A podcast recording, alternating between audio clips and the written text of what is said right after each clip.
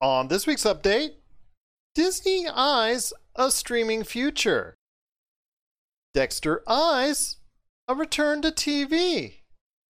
And Logic eyes a very pricey Pokemon card. All this and more as we reach our next stop, the PCC Multiverse. Don't be alarmed. The quasi shimmering light before you is a trans dimensional gateway to other worlds, other voices, other thoughts, and other realities. Up feels like down, and down feels like the number seven on a Wednesday morning. Don't worry, that quivering, blood boiling sensation under your eyebrows is all a part of the charm. Welcome to the PCC Multiverse. And we're back with another episode of the PCC Multiverse. This is Gerald Glassford from Pop Culture Cosmos, Game Source, Inside Sports Fantasy Football, and the Lakers Fast Break. We truly appreciate everyone out there listening to all of our great shows, and if you can, give us that five star review on Apple Podcasts. Plus, if you can like, share, subscribe, follow us, throw out some of those gaming stars at us, it is truly appreciated. Just want to give everybody heads up. I've got brand new episodes just out Inside Sports Fantasy Football with Chris Ardieri, where we touch on Dak Prescott's injury and so much more in NFL Week 6. Plus, I just finished an interview with Michael Weisenberg, and that's also available now on the Lakers Fast Break, where we talk about LeBron, the Lakers World Championship, and also the actual episode that we recorded just after the Lakers World Championship, where you can hear me sing We Are the Champions. I don't know if you really want to, but it's actually very popular right now. So if you want to check that out, it's now available right now on the Lakers Fast Break channel as well. But it wouldn't be a PCC multiverse without my good friend. He's our own man at Castle FPV on Twitter. You got to reach out to him there or everything that he's doing as far as in his world is concerned. Is my good friend indeed. It is the man talking some expanse later on in the show and Ted Lasso. It mm. is Marcus de la Garza. And Marcus, great to have you back on once again. Great to be back on. Looking forward to another great episode. And uh, apparently, we have some Ted Lasso beef. So I'm looking forward to this one, man. I don't want to say it's a beef because you're a good man. And I really feel like the bad guy in this situation. So oh, we'll talk no. about that on the back end of the show coming up here about Ted Lasso. But before we do, we're going to talk about a lot of great things, including Joaquin Phoenix becoming Napoleon for Ridley Scott. That's a possibility. Coming to America is coming to Amazon. Adam McKay's got a big movie lined up with a lot of stars. And also, would you pay 200 plus thousand for a Pokemon card? Logic did.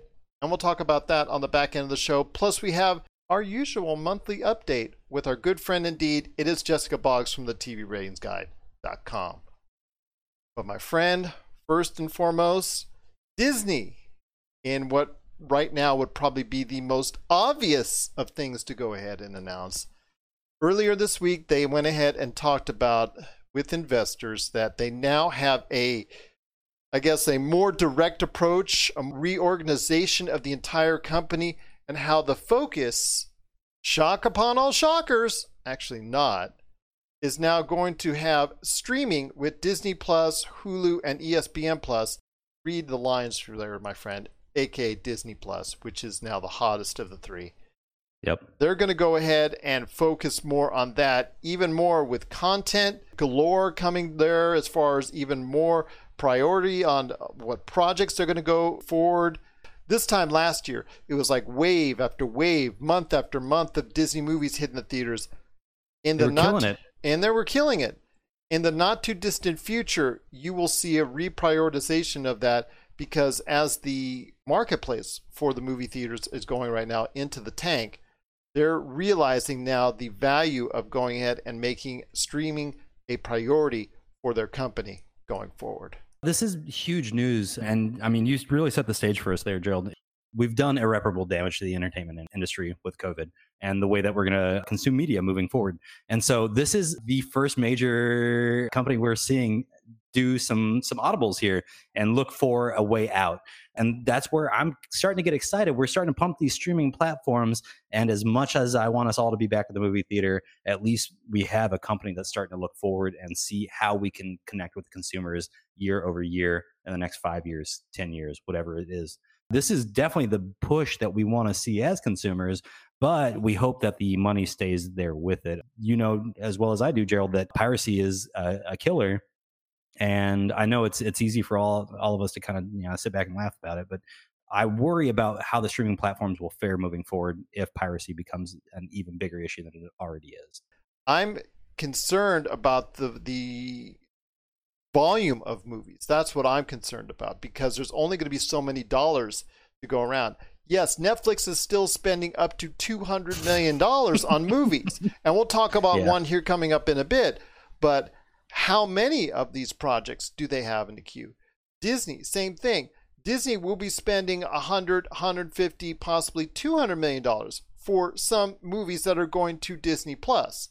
And in fact, right. I'm sure Soul probably costs anywhere from 75 to 100 million dollars, maybe even more for them. Right. And that's going straight to Disney Plus. And that's not even coming with a $30 kicker like Mulan did. That's just coming straight up in December, which is awesome because I'm really looking forward to that movie. Yeah. I also know that was kind of funny because as soon as they moved out of that slot, the Croods 2 moved right into that slot coming up in November. So it was kind of funny how one animated movie goes out and one animated movie comes in. So it's kind of interesting how that interplay worked there as far as that's concerned. Although I'm not sure if the Croods 2 will have that same kind of magic this time around, but we'll have to wait and see how that works out. But needless to say, there's going to be a reorganization by Disney. They're now doing something that is apparently obvious. It has to be obvious to all these companies and all these movie industry types and all these studios and all these different types of, of venues for these companies. It has to be something that's just blatantly obvious that they need to go ahead and make streaming a priority.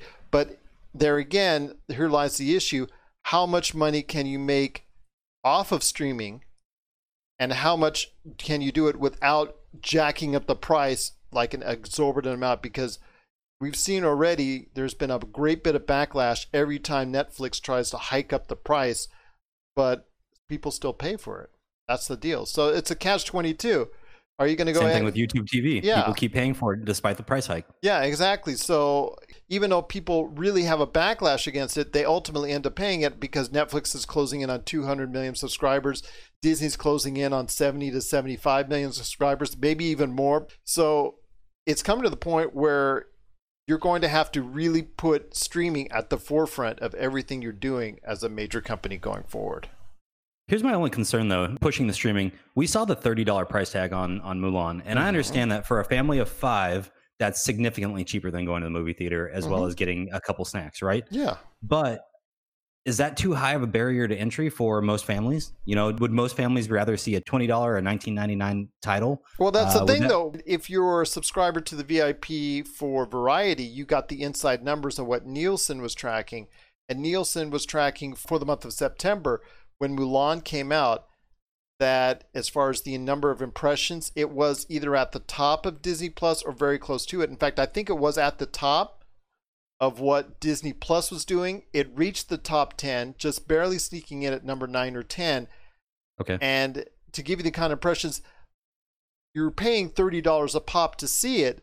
So that's like generating a lot more money than whatever number four or number five would be because they're just part of whatever option that is for the streaming market. Let's say, like The Boys. The Boys was also in the top 10. In fact, it was very close to being number one, and it was it's done huge numbers by leaps and bounds. But then again, that's part of the Amazon Prime service. You didn't pay an extra $30 on it. So what I'm yeah. saying is that it's right now could be something that we could be seeing going forward. Maybe some of the Marvel movies, if it continues like this, maybe the Eternals or maybe Shang-Chi, maybe even Black Widow might be approached on that. It depends if you keep on having to delay and delay and delay. At some point, with a new reorganization that Disney's doing, they're going to have to focus in on and saying, hey, if we're going to commit to this, we're going to have to put some major, major league stuff on there, not just some great stories that'll intertwine with the MCU. actual premium content that would make people say, you know what, I'm going to switch from Netflix to Disney Plus. Yeah, and and just kind of echoing off that, Disney's kind of setting all these IPs and all these divisions underneath one umbrella now, and that's the media and entertainment division. Mm-hmm. MED is going to be responsible for all the marketing, all the decisions on where these titles end up. I'm with you now. I, I, wouldn't be surprised if we start to see the transition of Black Widow off of the big screen and onto our local televisions. It might not happen until 2021, but with the rate we're going with the delays, it's going to happen December 2021 if we're lucky. well, you never know because it all depends on what Kevin Feige and the the hierarchy of Disney what they perceive as far as when do they need to go ahead and continue the MCU timeline and how do they need to span it out. I mean, they can keep on backing up forever, but at some point they're going to have to continue this timeline because you see what's going on with WandaVision. That's going to tell one part of it. That's going to lead into mainly what Doctor Strange is all about. And then you've got coming early next year, supposedly Falcon and the Winter Soldier. You're going to have to tell these stories but they're supposed to be meant to telling the stories intertwined with what's coming up on the movie theaters, or in this case, what these movies that are coming out. So you can only back up Black Widow, the Eternals, Shang-Chi. You can only back them up so far without having to say, you know what, we're going to have to put them out on some type of format in order to go ahead and have this type of cohesion and storyline to keep drawing people in to the MC. You just can't keep on putting it off forever. Yeah. Absolutely. You keep putting it off, people are going to lose interest. It becomes an unwatchable product eventually. Yeah, and that's the that's the thing. I mean, people are saying, okay, you know what? We understand with COVID, we understand why you're delaying it now. With all these movies like the Fast and Furious, Jurassic Park, DC, we understand right now why you're passing it off, why you're going ahead and pushing it down the road. We understand and get that, but you could only do it for so long. I mean, you can only have Wonder Woman 84 sitting on the shelf for so long before you have to say, you know what, it better go on HBO Max or else you're going to lose a lot of interest. So, again, it all leads down to prioritization over streaming. And the thing is, how much can you profit off of it if you're a movie company? If it's limited, then you're going to have a limitation on what you can produce or how much you can spend on these productions going forward. Disney making some big decisions, and they finally did this week. And I'm, I'm very proud of them for doing that. They're going to push the industry forward.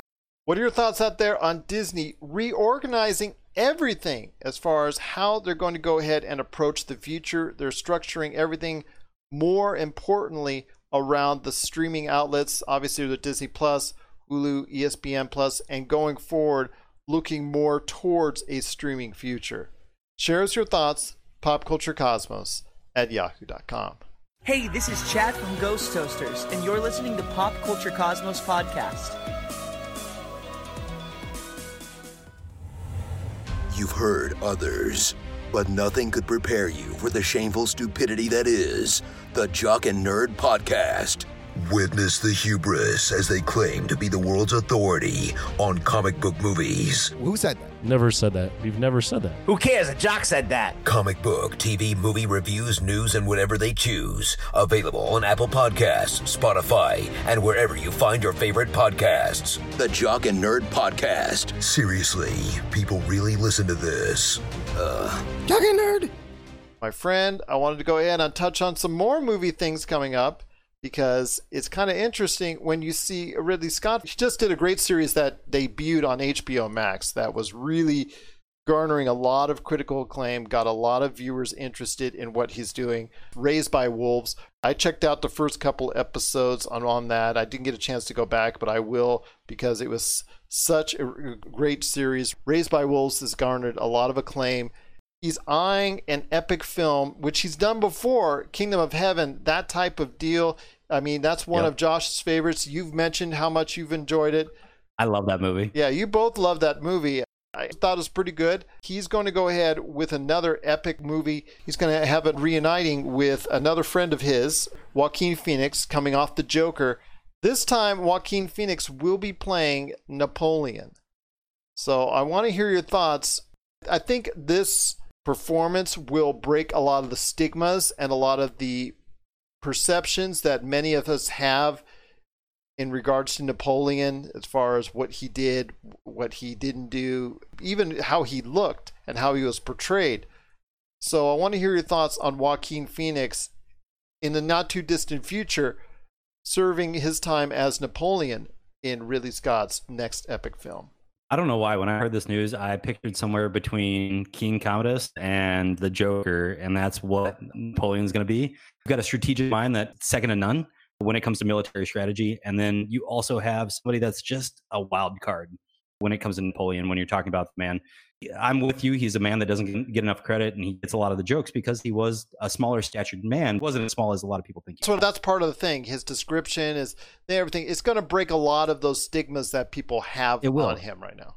Absolutely. And so I'm really looking forward to this movie. So just the the little bit that I've read on it and the little bit that I've I've kind of heard, this is going to definitely going to be a war strategy movie with a lot of personal touch in there. So you get a lot more of that feel of Napoleon, why he thought the way he did, why he did the things he did at the time.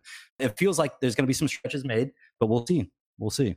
We'll see indeed. But I'm excited to see how Joaquin, one of the world's greatest actors right now, obviously he has a career that is very much revered and appreciated. And of course, his turn as the Joker is something that a lot of people didn't think was possible because of Heath Ledger's performance in the Joker, that no one would ever approach that type of performance. And he was able to do so in a performance that was very comparable as far as just the quality of it as what we saw from Heath Ledger. So I'm very interested to see where both him and, of course, Ridley Scott directing him can take an epic the to include Napoleon. Is it going to be based off of Napoleon himself and just you know how he saw things at that period of time, or is it going to be him just playing a role in it? We're going to wait and see, but it is going to be something very interesting as Joaquin Phoenix takes up the mantle of Napoleon coming up for a Ridley Scott film. What are your thoughts on Joaquin Phoenix as Napoleon? We'd love to hear your thoughts. PopCultureCosmos at yahoo.com. Another movie that's been talked about as far as over the past few months is Coming to America, the sequel to the big hit of the 1980s, which I was surprised it never actually happened or never materialized in the 80s or even in the early 90s. It's now being realized so many years later, but it moved from Paramount to Amazon Studios, which is kind of interesting as far as it's concerned because Paramount is going to be reshaping CBS All Access into Paramount Plus. And if you were sending it straight to streaming, there's no better way to go ahead and start off Paramount Plus than with Coming to America. So I'm assuming this transfer to Amazon Studios means that it's going to go, yeah, it's all about money in the end. Absolutely. Maybe Paramount needs some cash. But I want to Yes. ask you this. I mean, does this tell you also as well that Paramount is hurting for cash, but that Amazon right now is in a good position going forward to help boost their Amazon Prime even more? Yeah, this is definitely going to just shoot Amazon Prime up even further. It feels like a play out of the Microsoft book right now, where Microsoft went and bought ZeniMax Media and Bethesda Studios, all that stuff.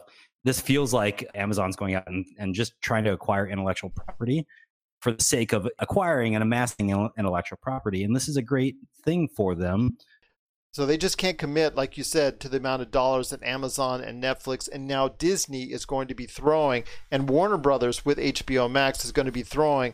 So in this high stakes poker game, as far as streaming content is concerned, it looks like, like you said, it comes down to money, and Amazon's willing to pay to go ahead and put Coming to America on their screens, most likely in a not too distant future. Yeah, I made the same assumption, and and I meant do, no disrespect to CBS All Access. I mean, and I'm, I'm I say that with with the fact that I subscribe to CBS All Access. Number one, so I could watch Console Wars, which was outstanding. If you haven't watched it yet, and number two, Lower Decks, amazing. I'm with you. It started off a little bit rough, but it finished great.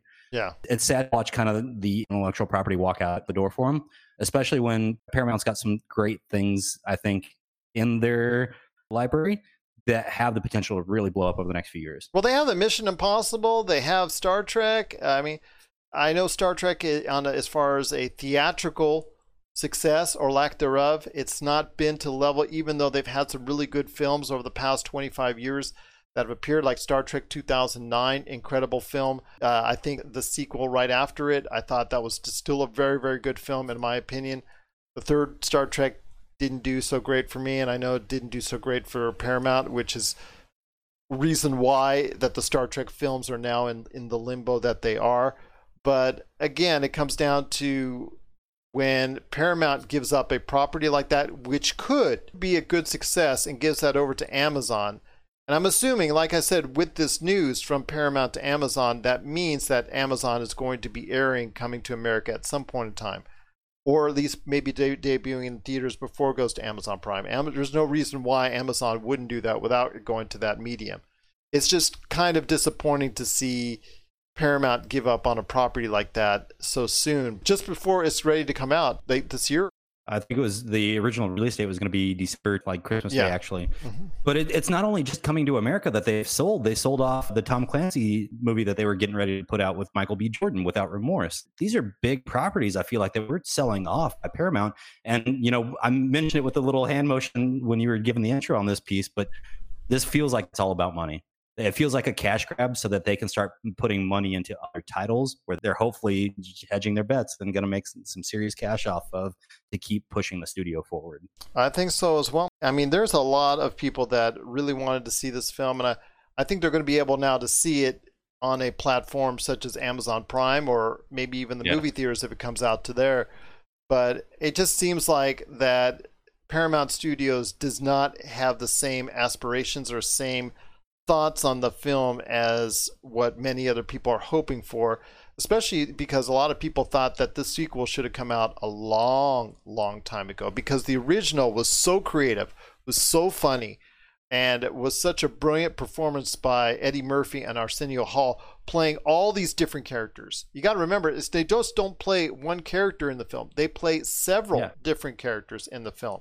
So it just seems like they're giving up on something that maybe that I would not have if I'm running the company because I think if promoted properly, this could be something that could be a goodwill hit for fans right now. But no, it's it's it crossed all sorts of storylines there in America. You know, it, it didn't matter if you were white, black, Hispanic, Asian. It didn't matter who you were. Everybody loved that movie. Yeah. It was just a universal storyline. It felt like, and it, it felt like something we could all identify with. And so I'm with you. I'm shocked that Paramount gave this up because this feels like a, a guaranteed gold winner. What are your thoughts out there on Paramount giving up on coming to America and sending it over to Amazon? It seems to me kind of a head scratcher. Is it a head scratcher for you as well? Share us your thoughts, popculturecosmos at yahoo.com. My friend, before we hit the half hour break and my interview with Jessica Boggs from the TVRatingsGuide.com giving us our October TV update, I want to talk to you about Adam McKay, who's done such a great job lately. I mean, he's a hot property in Hollywood to work with. You want to go ahead and work with that director. And we see a lot of people that really want to go ahead and work with him. He's got this movie coming up called Don't Look Up. And a ton of people have been announced that are going to be working on that movie. The latest to do so is Leonardo DiCaprio. Also, Jonah Hill. I think also Matthew Perry, Timothy Chalamet, Cate Blanchett, Jennifer Lawrence, Meryl Streep. My gosh, this is an all-star cast. Ariana Grande, Kid Cudi also wanted to go ahead and be part of it. This is an incredible lineup that it's just really hard to fathom that it's going to be this kind of lineup. But I think this is another Netflix film. This goes back to one of the we were talking about as far as Netflix just shelling out the money, but how much longer can they shell out the money? But they've got really with the Chris Evans movie that's coming out, they're spending two hundred million dollars there. There's got another few projects in the work that are really costly. Obviously, Stranger Things is going to be costly, and this film is going to be a huge, even if it's not even special effects laden, with the cast members involved, you know it's got to be paying a little bit of a price there. So I want to hear your thoughts on this film with this kind of all-star lineup. Does this get you excited as a movie? Absolutely. This is, this is definitely one of those movies that's going to be. Uh, you also have Hamish Patel, the guy from yesterday, that uh, I think I think a lot of people like to leave off as a as an acting talent. That guy's outstanding. Yeah. But this is going to be a hilarious movie. From what we know right now, it's a pair of astronomers trying to warn everyone that Earth is uh, on a giant collision course with meteors. this is going to be a, a, really fun telling, and it's a story that happens over six months. I'm looking forward to this one. I'm, ho- I'm hoping this is like a two, two and a half hour comedy. It's been a while since you've seen something that long in a comedy form, but you know, it's time to laugh, man. I'm ready for this one. I'm ready for it too. And with stars like you mentioned, breakout star Himesh Patel, Ariana Grande, Matthew Perry, Timothy Chalamet, Jennifer Lawrence, Jonah Hill, Kid Cudi, Cate Blanchett, Meryl Streep, Leonardo DiCaprio. I mean, the list is probably going to continue even further. You better make sure that you're going to go ahead and get this A-list talent while you can for your projects. Anytime he hits the open market, you better know he's got another project lined up. Absolutely, indeed. What are your thoughts out there on Don't Look Up? Are you ready for Don't Look Up? Because Don't Look Up now. There's a ton of great actors heading over to work on Adam McKay's next movie. Share us your thoughts, popculturecosmos at yahoo.com. And also, before we head to the break, I wanted to go ahead and mention to everyone out there that the cult favorite, or you could even say hit show Dexter, that was such a part of the late 2000s, early 2010s on Showtime. The crazy show that it was with the serial killer as the protagonist and antagonist all in the same measure. I mean, he was the hero and the villain all at the same time, but it was such a interesting show for many people out there. I know a lot of people truly enjoyed it and this got a lot of press, and also a lot of interest on our Pop Culture Cosmos Facebook page. But I just wanted to go ahead and mention that Showtime is giving the series a limited series run. Once again, on Showtime, it's giving it a sort of a basic storyline to go through maybe eight or ten episode type deal that we're seeing from a lot of streaming outlets already. And that will most likely debut at the earliest, maybe this time next year. We'll have to wait and see. But production is going to be starting sometime early next year on a limited series run for Dexter coming back to Showtime. And that show is still beloved by so many people out there. So I know a lot of fans are excited about seeing Dexter once again on Showtime and appearing in a limited series format very soon, hopefully as early as fall 2021. So we want to hear your thoughts out there on Dexter getting a revival on Showtime in a limited series format. Please share us your thoughts. PopCultureCosmos at yahoo.com. Also, as well, you can reach us out on Facebook at Pop Culture Cosmos, or you can go ahead on Twitter at PopCultureCosmo Pop Culture Cosmos on Instagram or wherever you get your podcasts as well. You can always go ahead and listen to us and leave your comments right where you get your podcasts. Well, coming up right after the break, it's our good friend Jessica Boggs from the TVRatingsGuide.com and Jessica's show. She's going to stop by with her monthly TV update, and in the October TV update, she's going to talk about uh, some shows that are getting unrenewed which has been a trend in the past few weeks for some of these broadcast networks and streaming networks and cable networks too. So we're going to talk about that coming up here in a sec. And then after the break, Marcus and I will return talking Ted Lasso, also as well The Expanse season 5. They debuted a trailer at the New York Comic Con last week. And last but not least, would you buy a Pokemon card for $220,000? The rapper Logic did. We'll explain more at the back end of the show. This is the PCC Multiverse.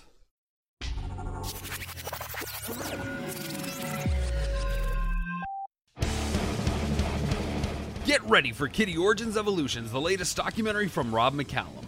Thrusted into heavy metal stardom as teenagers with their debut release, Kittie has thrashed and conquered the heavy metal world for the past 20 years. Kittie has defied industry norms, fought back against women in rock stereotypes, and inspired generations since they appeared. And now, for the first time, they've decided to share their untold story. Generously peppered with archival footage shot by the band, this film gives you an honest and brutal look at what it takes to survive in the music industry. Order the DVD, Blu ray, and live CD triple pack that features recordings from throughout their 20 year illustrious history from RobMcCallumFilms.com. RobMcCallumFilms.com, your place for awesome stories about awesome people and films worth watching.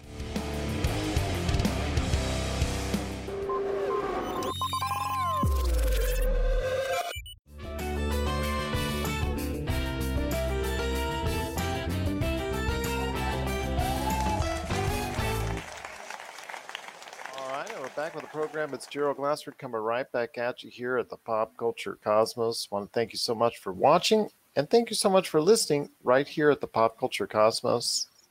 It's that time once again. She's back for her monthly update right here at the Pop Culture Cosmos. You got to check out what she's doing today at the TVRatingsGuide.com, plus also her great show, Jessica Show, which is available everywhere you get your podcasts. It is my good friend. It is Miss Jessica Boggs. And Jessica, I want to focus today on something a little bit different, but it kind of just struck me the other day because CBS announced that its scripted shows, for the most part, will start trickling out in November. And Correct. I know ABC has some shows trickling out already. And I know Fox and NBC have their own plan. There's an interesting trend, and I think really the Hollywood Reporter article that I caught last week really put it out to light. The shows that are being unrenewed, shows that were actually renewed, were actually given the go ahead, some of which were on the borderline, some of which were just too expensive to Mhm. keep on the slate. So they're getting unrenewed. And these are shows that at the end of their last seasons that they were given the renewal for. Some of them had to wait a little bit longer than others, but they were given the go ahead. But then coronavirus hit and because of that and because of the costs that are now becoming increasingly involved, even though television viewing, streaming viewing is in the right direction, especially if you're in the streaming industry, because the streaming industry obviously is, is growing by leaps and bounds. We're seeing shows both on broadcast, cable, and the streaming all getting Yes. by it. I want to go ahead and just ask when you see shows like Becoming a God in Central Florida for Showtime, when you see Netflix's Glow, The Society, and I Am Not Okay with This, at True TV's I'm Sorry, the USA Network had a Evil miniseries that was going to go on, and ABC Stumptown, which, as you know, hurt me greatly, and it was just very uh, devastated to find out that that show will not get a second season unless it gets picked up somewhere else. You're really seeing the effects of what the coronavirus is doing, even for broadcast cable and especially streaming viewing, which to me is the biggest surprise. I mean, I saw this article this morning. Don't get me wrong, but apparently it's in the age of COVID. It seems like more shows that are behind on production orders are getting their renewals reversed by networks. Basically, the Southland treatment of sorts. Because of the coronavirus, the budget has gone up on the scripted end of things when it comes to like PPE use. That added around six to seven million on the low end for personal protective equipment, for example. Just And- precautions in general, correct? Yeah. And in addition, there were executive shakeups at Warner Media as well, with the country remaining closed. And so Kevin Reilly and Bob Greenblatt are no longer at Warner Media.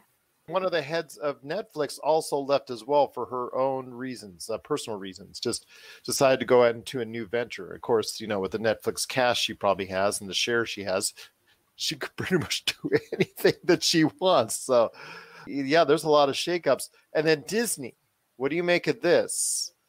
Is refocusing its entire way of doing things because of what's going on in the moment and shaping up its entire way of doing things in order to structure around the streaming market quite a bit more.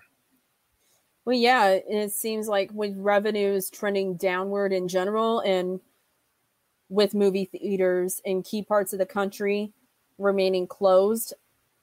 And so you have regime changes cleaning house and making marks of their own. Apparently, the executive shakeup of Warner Media partially contributed to the axing of I'm Sorry from True TV. And like I was saying before, this has led to a lot of shows, very surprising amount of shows being unrenewed after they were given the clearance to go ahead, Stumptown among them. And it just seems like any show that's on the borderline is got to be nervous. They but they've got to be nervous as far as their future is concerned because, like you said, several million dollars that these studios will have to pay in either, like you said, PPE or staff that's on duty now, either testing or being on there as far as uh, to make sure the precautions are met. You know, there are new people there on the set that have been hired just to go ahead and make sure everything is up to safety standards. So that's a, a larger and larger cost, which, like like I said before, some borderline shows couldn't match up with. Well, yeah, and according to the article, it said Stumptown apparently was planned to be on the network's fall schedule, and they canceled it because episodes which would have not been ready until at least April, which meant the show, which underwent creative changes and showrunner changes, would have aired in summer, which apparently wasn't a good fit for a show with a sizable price tag already. And with the PPEs and those extra precautions, that increased its price tag. Like you said, with the cost involved, it's not a show that you can put out in summer it's something that you would have to go ahead and put out in fall to maximize any kind of performance that it could have. Yeah, even though Stumptown was produced in house. That's a shame. That's a shame for me because I was a big fan of the show. I thought it was really something that had a lot of promise. But we seemingly do that every year when it comes to one of my shows. He always seems to get the axe. Seems like every year we're talking about another Gerald show that he likes. So I think I might be refrained from saying I like a show in the future because that might be the kiss of death right there for you. I will try to refrain from my love for any of these shows that are on the cut line or right there on the border because you know what, with Deadly Class, Stumptown, Timeless, the list that lasted three seasons. yeah, well, still, I can't like the show. It looks like so. I will go ahead and refrain from that, but again, the serious nature of these shows getting unrenewed, it's something that we might even see extended even more going forward because of the fact that these costs, the skyrocketing costs of these making these shows, is in some cases outweighing the performance that it actually has. Yeah, USA Network, especially with Evil, the miniseries, it became the first to scrap a show because the pandemic in July, when the window in which one of the actors from This Is Us would have filmed Evil closed. Milo Ventimiglia. Yeah. Absolutely. Scheduling issue. Yeah, and then scheduling issues were also largely to blame for the cancellations of the society and on becoming a god in South Florida. Which is uh, very sad to see, but again, uh, you know, it's just something that we're going to have to realize and deal with going forward. That the networks out there are going to prioritize the shows that work very well with them that do obviously get a return as far as substantial viewership. Those that are not seeing as much, or maybe like those cult hits that you and I have pointed out in the past, or shows that have a nice following but don't have a large following, those shows are going to be nervous now because that could happen to them. Yeah, recently we did have an article on the TV ratings guide called like a lousy ending glow. yes that was a show that was critically hailed, something that had its nice fan base, but obviously for scheduling and cost reasons, it seemed like it was too much for Netflix to handle. Yeah, Glow was in the process of filming episode two of its fourth and final season when production was shut down. Mitigating health risks understood, this left season three's bittersweet finale as the underwhelming end. Again, another critically hailed show that had a nice following, uh, unfortunately met its end if it had garnered the ratings, let's say, of the Umbrella Academy, which Nielsen reported, and also I'm sure you guys took a hint on as well, that it was the number one show on Netflix for August. And then let's say it had those kind of ratings. I think you would have seen that show still stay on the air and continue production. I think it was a matter of this how much do you want to support a show like that?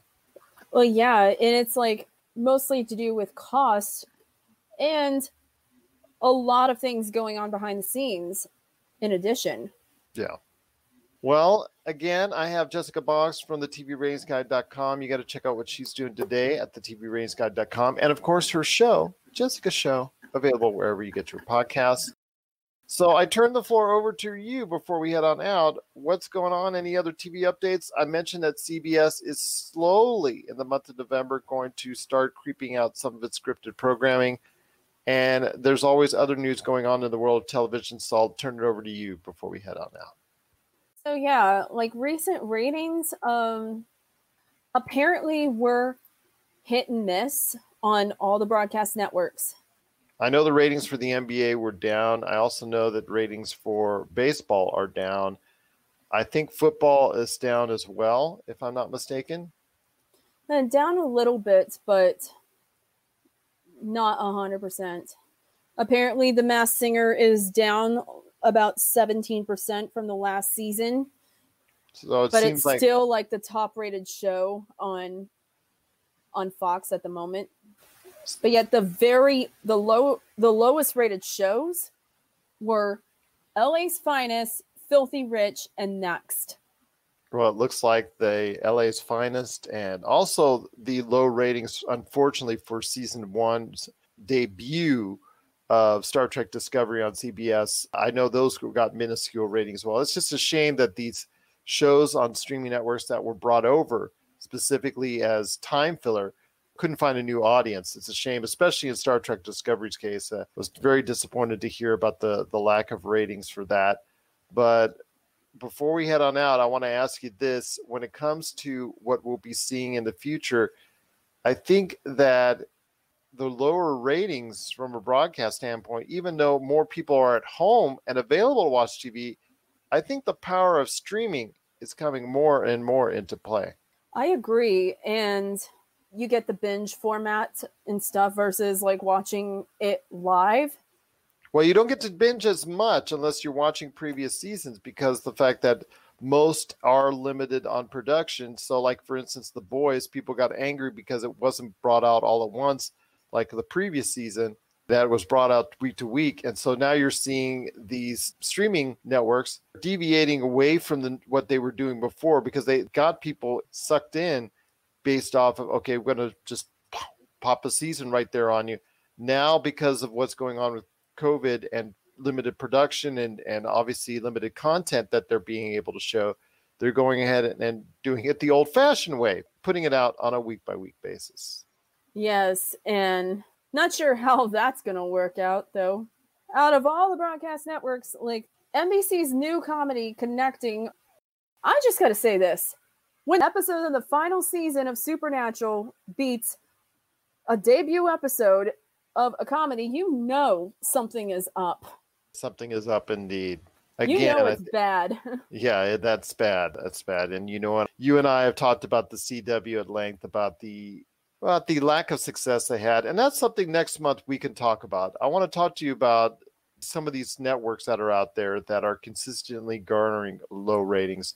I want you to go ahead and put on your studio executives hat coming up for next month. And I want you to go ahead and see if there were any networks around there, whether it's broadcast, streaming, cable. I'm going to let you choose five. I'm going to let you choose five networks to go ahead and get the axe. All right. Since, you know, you at the TVRatingsGuide.com, you and the crew always deal with shows that are being canceled. Let's go ahead and see if we can cancel five networks and we're going to give our reasons why. So, how about doing that? Okay. Put on your studio executives hat for next month in November and we'll go ahead and just give our thoughts on five networks which are really not doing too much in the way of business right now and maybe be better off doing something else. How's that sound? oh, yeah, that sounds good. When we were live streaming. Yes, yes. So Miss Studio Executive and myself right here, we're going to go ahead and see what we can do to pick out five networks on next month's TV update. But before we head on out, I want you to go ahead, my friend, and give us an update on what you're doing at the TVRatingsGuide.com, Jessica's show, or whatever else you want to promote, because the floor is now yours, my friend. What's going on in your world? Well, the TV Ratings Guide is starting our fall slate of originals, including the fourth season of Network. And we're also gearing up on Renew Cancel updates. We did have the latest Fox Renew Cancel update at the moment. And we do have some shows that are likely getting the axe. Hmm, very interesting. But again, Jessica Boggs doing an outstanding job every single month she's on the show. She's going to put her studio executive hat on for November. So will I. So we'll see which networks we're going to go ahead and cut next month in November, along with her TV update. It'll be a little bit more active because more shows will be out. Should get a better gauge on which shows are going to be successful and which ones are going to be unrenewed coming up on our November TV update right here at the Pop Culture Cosmos. Want to give a big shout out to our friends at Retro City Games where it's 10% off store wide throughout the entire month of October, either in Henderson or Las Vegas. They've got two great stores. Please head on down there to support local businesses today, right here at Retro City Games. And we're about to close out the show. This is PCC Multiverse. Want to thank so much Jessica Boggs for those listening on audio formats all over, including radio and every podcast outlet. Want to thank her so much for being a part of the show once again with her monthly TV update, where we talked a lot about all the unrenewals that are going on in television right now, which is kind of a shame indeed. But if you have any thoughts for her, you can always share it with us, popculturecosmos at yahoo.com, or reach out to all the great staff and crew at the TVRatingsGuide.com. But before we head on out, my friend, I got some questions for you. We're going to go ahead and start off with The Expanse, which had a sneak preview trailer, which I alerted you of, which dropped at New York Comic Con last week, which got you very excited and very hopeful for their December season 5 release on Amazon Prime. Again, we Yeah. talk about them. Amazon Prime's killing it right now. After Jeff Bezos saved The Expanse a couple years ago, this is going to be the front runner for their sci-fi series. How do you walk away from this this franchise right now? It's hot. People loved season four. Season five has a debut of de- December the sixteenth, and we're going to see some new storylines here. We've got some new characters coming in. Naomi's got some returning characters from her previous life. I mean, this is going to be the same cast coming back with some new faces and an, a storyline that's going to really test the limits here. You get to see the Rocinante fractured hole. It's a good story, The Expanse, that they got a fresh start on Amazon. They got someone that, or in this case, a network to believe in them when they were dumped by sci fi. It just seems to be one of those cases where this could be something that, in hindsight, is 2020. This could be something that could have been like a cornerstone for NBC, Universal, and Peacock because when they cut them out, they were in the infancy of coming up with something like Peacock, or maybe they hadn't as of yet, but they gave them the cut. Amazon picked them up. Universal and NBC didn't think enough of this show to keep them on for season four. And what do they do? They go ahead and they, like you said, they kill it on Amazon. They get approved for season five. People are very excited for season five, The Expanse. And to me, it looks like a calculated mistake by NBC and Universal, seeing how Peacock, even with all of its options, both free and paid, could have really used something like this. Yeah, it was mind blowing when Sci-Fi let this walk, and you know I knew at the time it was all mo- again all money based. The CGI for this stuff is it's expensive, and you're not seeing the return on investment because you're on Sci-Fi network and not NBC. It's hard to justify spending that money, doesn't it? Yeah. Um, I don't know if The Expanse was right for NBC out the gate, but after they had one successful season, have we ever had a TV show transition off of a, a lower network like Sci-Fi over to NBC, like proper NBC? well, no, but I, I- they could it would have been on Peacock, the streaming service. You Well, yeah, and, and and- like and I got that. And and, and But I mean, like, I'm trying to think of like anything that would have allowed them to maintain the property, right? Like, could they have maintained the property before? I mean, because we're seeing that with Star Trek Discovery now, where it got season one got put on CBS because CBS doesn't have anything as far as scripted dramas or anything right now Yeah. to showcase. They're just starting to go ahead and do that now and in November going forward. They just announced that they're going to have all the scripted dramas come back slowly but surely. But they had to go ahead and have filler that they needed, and so they put Star Trek Discovery season one there. It hasn't gone over well, which is a shame for that show because it's so quality and so well made. But what I'm saying is not put it on NBC in the case of The Expanse, but I mean, if you knew you had something planned as far as for the Peacock network, if you already had some designs on that and you're looking for content, I mean, we saw Brave New World, that movie come out for them with Alden Ehrenreich. and that was a special effects, somewhat laden, a lot of green screen there, and that really wasn't that good or well thought of. And that's not something you want to debut your network with. You could have put a show like The Expanse on there if you're willing to invest money. I would have put my money on The Expanse and having that go as an exclusive to Peacock, if that's the case, because you see, obviously, the effects of putting it on Amazon Prime. This was something that was one of those shows that was on the fence. It could have gone either way as far as being sent off into oblivion or having a strong enough audience that it could build off of it. And you saw it's done the latter. So I'm very happy for them. I'm very happy for you and the fans out there of the series that it's gone, you know, above and what what I think even Amazon ex- uh, expected. I don't think Amazon was expecting the kind of interest that season four got when it first came out last year, and we were talking about it last year. Yeah, and and Gerald, I got I got to point out, man, the, the the big thing for me was that when we talked about this last year, my sticking point was think about all the things that Amazon can do for the Expanse as a franchise. Mm-hmm. I mean, Amazon Studios alone was the best thing that ever happened to this franchise. I, I would say, you know, Sci-Fi did a good job, uh, but I feel like season four got taken to a new place. The storyline, the the writing was just a, I felt like was a lot better. The visuals were outstanding. They did a wonderful job with the CGI. This was just a better package than Sci-Fi was putting out. I'm happy the the transition happened. You know, I'm trying to sit here and theorize how we could have kept it at NBC Universal. I'm with you. They should have kept it for Peacock. They should have kept it for anything. But I'm going to go ahead and assume that there were some disconnected discussions happening in the boardroom where, you know, one division was thinking about let's set up a streaming service and the other division was trying to think about how do we sell these IPs off to get some money to build some. Or cut costs entirely. Yeah. Last thing I want to say, and, and I know I'm, I'm dragging on about the expanse here, but this is going to be a weekly release schedule. It's going to be December 16th, December 23rd. It's every seven days thereafter. I'm really excited about this. So for everybody out there, it's going to be coming in mid-December every Wednesday for you. It is the Expanse season five. I know Marcus is looking forward to it. Hopefully, he'll be able to give us updates each and every time out on the PCC multiverse because he'll be just I'm freshly. Yeah, Yeah. he'll get those fresh views of it each and every time out. So, what are your thoughts out there on the Expanse coming back for season five to Amazon Prime? Did you think it was a big mistake for NBC and Universal to let it go off of sci fi? Share us your thoughts. PopCultureCosmos at yahoo.com. Well, two last things we need to talk about. One is Ted Lasso, my friend. And Ted Lasso, you wanted me to go ahead and check out on Apple Plus.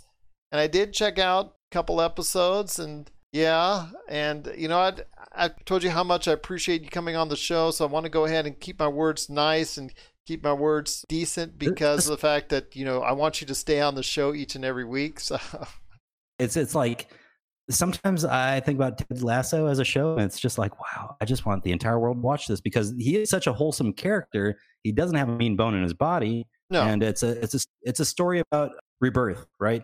So you, look at uh, you look at what he did, and the story revolves around him being an American football coach for a division team football team, uh, going two overseas, going to the UK, getting a, a premier job in a premier league, and Yeah. obviously the pitfalls and craziness from someone who really has no clue what he's doing. And you mentioned it on last week's show that this comes from a sketch that was done on SNL some time back. And that's the thing. This is another example of an SNL skit trying to be extended out either to a movie or in this case a series. And for me, the joke wears thin. I'm going to be honest with you, man. And it just, Jason Sudeikis, he tries and give him more props, but you know the British humor. I I really get into British humor, especially with certain movies and certain television shows. I've really gotten into it. Yes, we get the idea. Yes, you guys thinks he's an idiot. It's over and over and over, and it beats the dead horse. And they try to do the same jokes as far as him, like you said, everybody calling him an idiot, him letting it go over his head, and him doing something to reinforce the fact that he's an idiot. With sitcoms and comedies as a whole, it's really hard to make me really think that this is good comedy. I don't know why. I just, I honestly don't. and and see, you know, it is a comedy at, out the gate, but it's more of a dramedy for me. I, I don't know. It, it it really is. To me, it's a story of rebirth. You look at a man who uh, might have had success on one side of the pond, and he comes to the other side, and it's about him trying to find his way. It gets really goofy, Yeah. so it's hard to put that drama in there, my friend, and take it seriously at all because I know it is is so goofy. It's hard to take it seriously with so much going on that's buffoonery. if you're a fan of sports culture, if you love the background behind the scenes, you know, stuff that goes on in the locker room and a little bit of crass British humor, this is the show for you. It's just that this is just again one of those cases where an SNL skit gets extended much longer than I can appreciate. And I'm glad you and I'm so happy you can appreciate it much more than I Man. can. This makes me feel a little bit bad about my taste in Ted Lasso now. Oh no, man! Don't it see? That's why I was afraid to go ahead and you know you asked me to watch No, it. But this is why we have these discussions and we talk, watch these shows, right? What our tastes are, and you know, it, it's unfortunate that Ted Lasso doesn't scratch that itch for you. But I will say, I think there's a whole subsect of the pop culture cosmos that that will love this, and that, Yeah, but there's absolutely. but there's the other half out there that's probably going to hate it. Take it with a grain of salt. I would uh, definitely go watch at least two episodes, three episodes. It really spoke to me for some reason. Well, absolutely. That's what I want everybody to do. If you can go out there and give Ted Lasso on Apple Plus two, three episodes on there and tell us your thoughts on it. Do you agree with Marcus? And I hope you do. I hope you agree with Marcus more than you agree with me because I really want you to enjoy it out there. So if you agree with Marcus, hopefully you will. And even if you don't and you agree with me, share us your thoughts on Ted Lasso. I hope you agree more with Marcus than I do. But again, share us your thoughts. PopCultureCosmos at yahoo.com. Well, my friend, it's been a great episode, but before we head on out, would you pay over $220,000 for a Pokemon card? Logic did. Would you? Absolutely not. That's illogical. Uh, no, Ah. no I, I look. I understand why he did this. This is the most perfect Charizard card you can get. It's a rated a PSA 10. Uh, if you look on IGN, they've got a an article on this. It's a PSA 10. This is definitely a mint condition card that nobody else in the world might own. And if they do, there's probably only a handful in the world that are probably still this kind of mint condition. Yeah. So this is insane. I can't believe he paid two hundred twenty thousand dollars for it. But it's uh there was a buyer's premium added in, so it was one hundred eighty three was the original selling price, and then by the time they got to the premium, it was two twenty. So this is um uncalled for. Well, it's not even the most expensive Pokemon card. That's the deal. There was, I guess, a. If you look at that article even more, there was a card that actually is more expensive than that. That was purchased by someone else a while back. That was, I guess, a prototype card of some type. So that's a oh, rarity, yeah, even yeah. more. That was something that I don't Don't think it was. It was a prototype card. I don't think that was produced to retail or ever put out on Okay. retail. It was a prototype card that was purchased for more than that amount. So that tells you the kind of money there. But then again, you're going to see this kind of action, and we're already seeing it this year from baseball cards, sports cards, basketball cards, other cards of any type. We've seen it from pop culture cards as far as going up in value. And most importantly, for people out there, if they collect them, Magic the Gathering cards as well. Magic the Gathering cards yeah. are going up and skyrocketing value, and Pokemon cards. So if you have valuable cards out there, my gosh, you better go ahead and start doing what you can to keep them nice, get that dust off them. Make sure you go ahead and get them sealed and get them rated because a Pokemon card that's really valuable could mean a lot of money in your future. I do want to say just really quickly, hold on to those Pokemon cards. They're going the way of the vinyl record. It's going to be very, very valuable in about ten or fifteen years. Come on, Marcus, two hundred twenty thousand dollars. They're valuable now. They are, but think about a, a original pressing Led Zeppelin four or something. Like the, the value on that's got to be insane. Uh, I haven't seen a, an auction on one of those in a while, but they used to be outrageous even at that time. Well, it could be like a Wu Tang Clan vinyl that was only made one of. Yeah, that was yeah. Well, you know the story behind that one. But would you out there pay over two hundred twenty thousand dollars for a mint Pokemon card? We want to hear your thoughts. Pop Culture Cosmos at yahoo.com. Well, my friend, my collecting days have ended in regards to Pokemon cards, but it was truly a great time speaking to you, my friend. As always, I cannot thank you enough. Any last thoughts for you on the way out? Not at all. Just uh, I hope you enjoyed Ted Lasso. If you don't, please drop us a line. I would love to talk to anybody about it. Hit me up on Twitter. It's Kastle FPV. That's K A S T L E F P V. Just started a new job this week. I'm looking forward to it. I'm TAing some coding students. So if you have some time, hit me up on Twitter. I don't have a lot of time to talk during the day, but I have all the time in the evenings that I can respond to. So to my students out there, I'll see you tomorrow. There you go a working man indeed. So go ahead and hit him up. Ted Lasso, yay or nay? Let us know. PopCultureCosmos at yahoo.com. So for Marcus de la Garza, this is Gerald Glassford. It's another beautiful day in paradise right here in the PCC multiverse. We thank you for listening. And here's hoping you have yourself a great day.